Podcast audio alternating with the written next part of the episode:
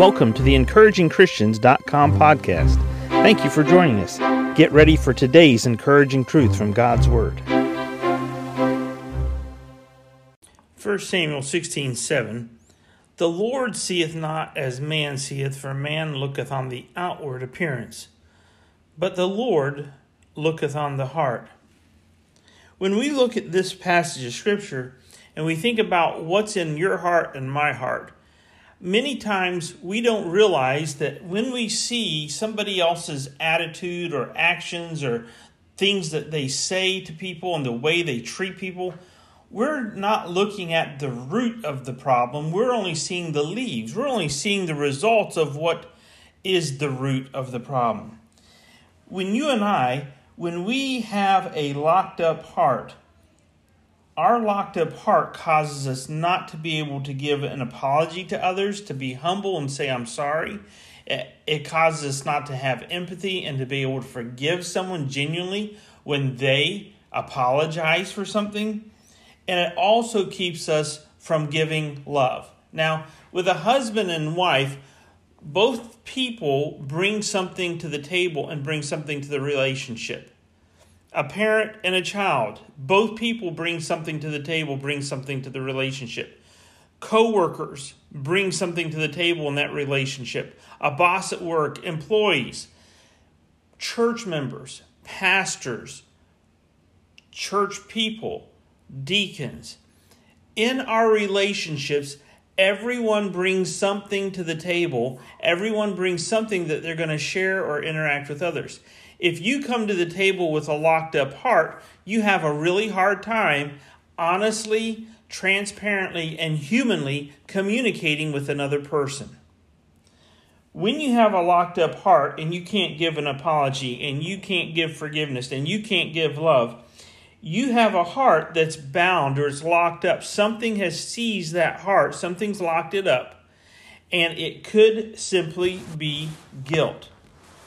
When people have sin in their life, known sin, in their relationship with God, between them and God, and they harbor that sin in their heart, then that sin keeps them from being able to be honest and open and transparent and just simply human with other people.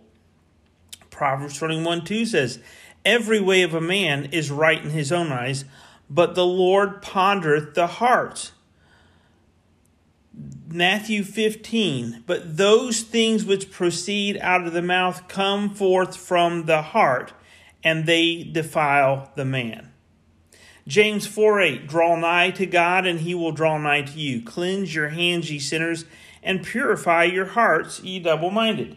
See, when we have a heart that's bound, it's bound by guilt due to sin. Maybe it's bound up due to bitterness and refusal to forgive somebody. When you have a heart that's bound by bitterness and unforgiveness, then you can't give forgiveness away. You can't apologize to people because you know you have known sin in your life. And not only can you not apologize, but you can't forgive other people. But a heart is not only bound by sin and bitterness and unforgiveness, but there's a real reason that people can't give love away. And that's because a person who can't give love away is a self centered person.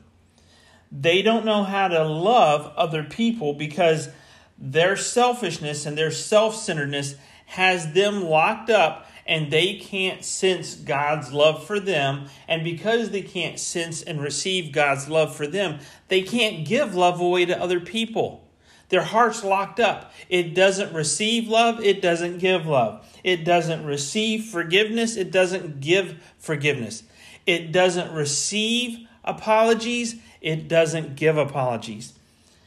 Is your heart locked up and bound by any of these aspects? If the Holy Spirit parked next to you, put his arm around you, and said, Here, this situation from your past.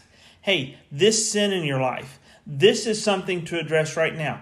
If you will confess that, if you will forsake that, if you will get that right with God or get that right with the person God shows you to get something right with, you will thaw out your heart and it won't be frozen. It won't be locked up.